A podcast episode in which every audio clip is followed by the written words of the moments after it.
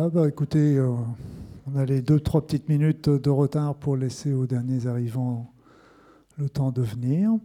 Euh, et donc aujourd'hui, on va parler d'un sujet qui, qui, m'a, qui m'a paru très intéressant et qui m'a passionné. Euh, c'est, donc, qui est sorti dans le livre Quand le cancer disparaît aux éditions Très Daniel. D'ailleurs, si ça vous intéresse, il est en vente au, au stand Très Daniel sur le, sur le salon. Et donc, euh, comme je vous montrerai, c'est une, c'est idée euh, qui est pour le moins originale, éprouvée, euh, qui montre qu'au lieu de s'acharner toujours à détruire les cellules cancéreuses, il y a aussi la possibilité de, de la réparer, de la faire revenir à la normale.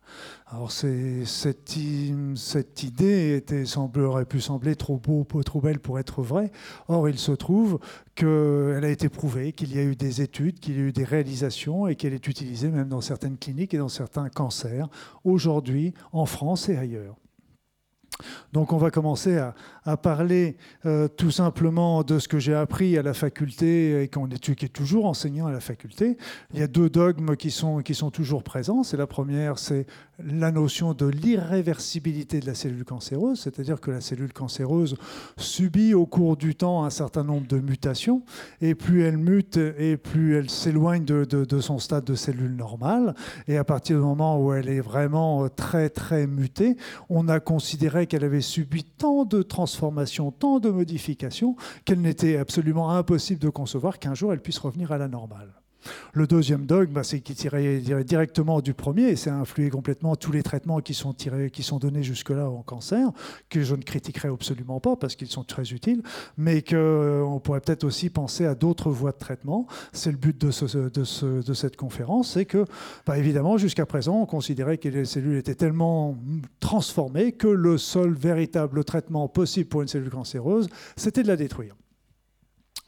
Donc pour, euh, pour ça, il euh, faut bien comprendre que la médecine euh, classique avait des, bons, des bonnes raisons de le penser, parce que quand on voit un peu toutes ces caractéristiques de la cellule cancéreuse, ça, fait, ça fait un peu froid dans le dos, parce que bon, elle perd, la première notion, on va y revenir tout à l'heure, c'est la perte de régulation, c'est qu'elle commence à, ne plus être, ne plus être obéir aux ordres de son propre génome, ni aux ordres que lui envoie l'organisme. Elle est complètement...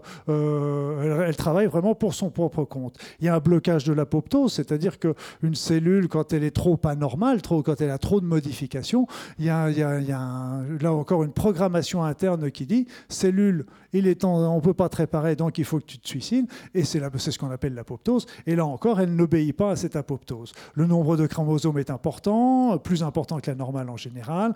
Et surtout, il y a une prolifération anarchique de la cellule. Elle, elle multiplie, elle se multiplie sans aucune régulation, euh, mais surtout aussi, c'est qu'il y a une immortalisation des cellules cancéreuses, c'est qu'elles peuvent se, se multiplier à l'infini et sans aucune régulation. Pourquoi elles se multiplient comme ça à l'infini? Parce que tout simplement, à chaque fois qu'il y a une division cellulaire, il y a à chaque extrémité des chromosomes ce qu'on appelle un petit télomère, et à chaque division cellulaire, ce télomère diminue de taille.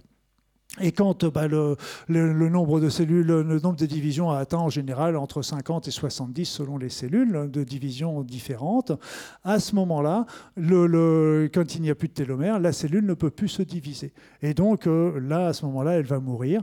Par contre, la cellule cancéreuse, elle, elle a eu un enzyme qui s'appelle la télomérase, qui est présente et qui permet de régénérer sans arrêt cette télomère, qui fait que la télomère étant toujours importante, la cellule cancéreuse peut se développer se multiplier à l'infini.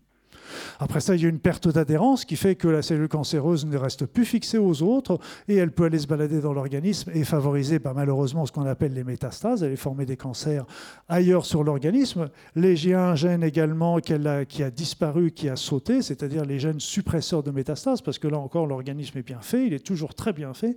Il a prévu cette situation-là, il a prévu un gène qui détruisait ces métastases. Là encore, il a disparu dans les cellules cancéreuses. Elle a aussi la capacité d'envahir les tissus voisins. C'est un peu, vous imaginez que les intestins vont pas dire à une cellule intestinale, va dire tiens aujourd'hui je vais aller envahir le cœur, ou à une cellule du foie qui dit tiens je vais envahir le, le poumon. Ça ne se fait pas dans les cellules normales. Par contre, la cellule cancéreuse a cette capacité-là. Elle a une polarisation euh, positive-négative inversée par rapport à la cellule normal. Et puis là, un élément qui est important et que je vais surtout y revenir parce que c'est important aussi pour la, la réversion cancéreuse, elle se dédifférencie. Qu'est-ce que ça veut dire que cette chose-là?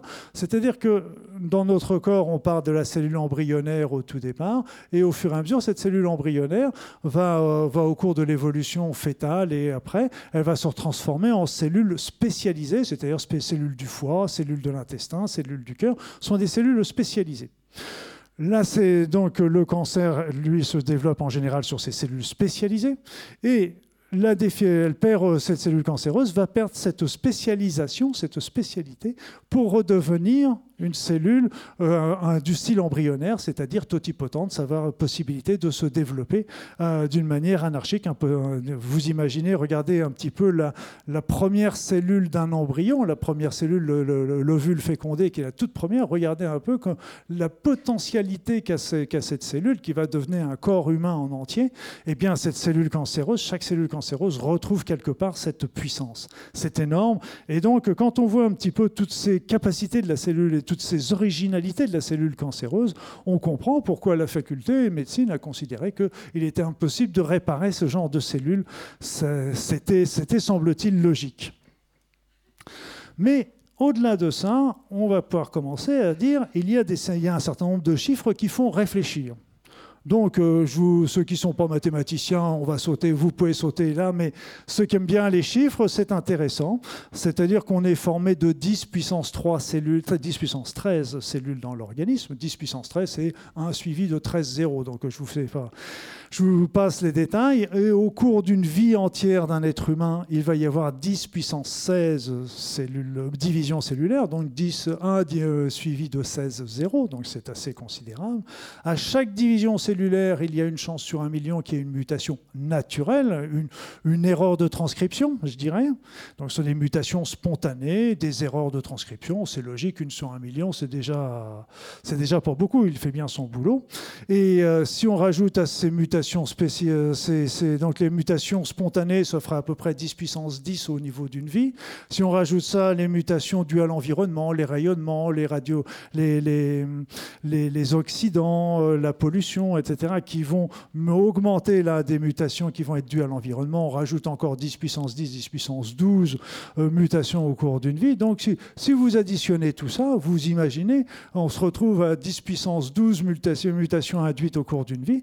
Ben on se dit, euh, et si on regarde de l'autre côté, en moyenne aujourd'hui, on est à une personne euh, sur trois qui a, qui a eu ou qui aura un cancer. Alors c'est affreux ce chiffre-là, mais comparativement aux 10 puissance 12 mutations qui se produisent dans chaque être humain au cours d'une vie, c'est pas beaucoup. Alors ce chiffre de 1 sur 3 est en plus à, à, moduler parce que au niveau des autopsies, quand on fait des autopsies systématiques sur des personnes euh, décédées pour d'autres causes, on s'aperçoit souvent que les personnes se retrouvent avec des micro-cancers qui, sont présentes un petit peu chez l'homme, c'est fréquent et c'est pratiquement euh, chez, dans la prostate euh, à partir d'un certain âge. Chez la femme, ce sera plutôt au niveau de la thyroïde, et dans d'autres localisations aussi, mais on retrouve des, des micro-cancers qui peut-être n'auraient jamais donné quoi que ce soit au cours de la mais euh, qui sont quand même tout de même présents. Et à cela se rajoutent aussi d'hypothétiques cellules cancéreuses dormantes qui resteraient latentes et qui attendraient l'horreur. Mais tout ça, euh, c'est pas pour tomber dans, la, peur, parce que vous voyez 10 puissance 12 mutations, vous voyez même un ou deux cancers au cours d'une vie qui, ça fait un nombre absolument, euh, une différence absolument incroyable. Et on pourrait se poser euh, la question tout simplement, pourquoi fait-on aussi peu de cancers, même si les chiffres sont quand on les voit sur nous, êtres humains, mais ça n'empêche qu'on devrait en faire beaucoup plus compte tenu du nombre de mutations génétiques qui nous arrivent au cours de la vie. Donc une seule, réponse, évidemment, vous l'avez compris, c'est que ces cellules, ces mutations, ces choses-là, se guérissent, se guérissent spontanément. Le corps humain va réparer au fur et à mesure les mutations et les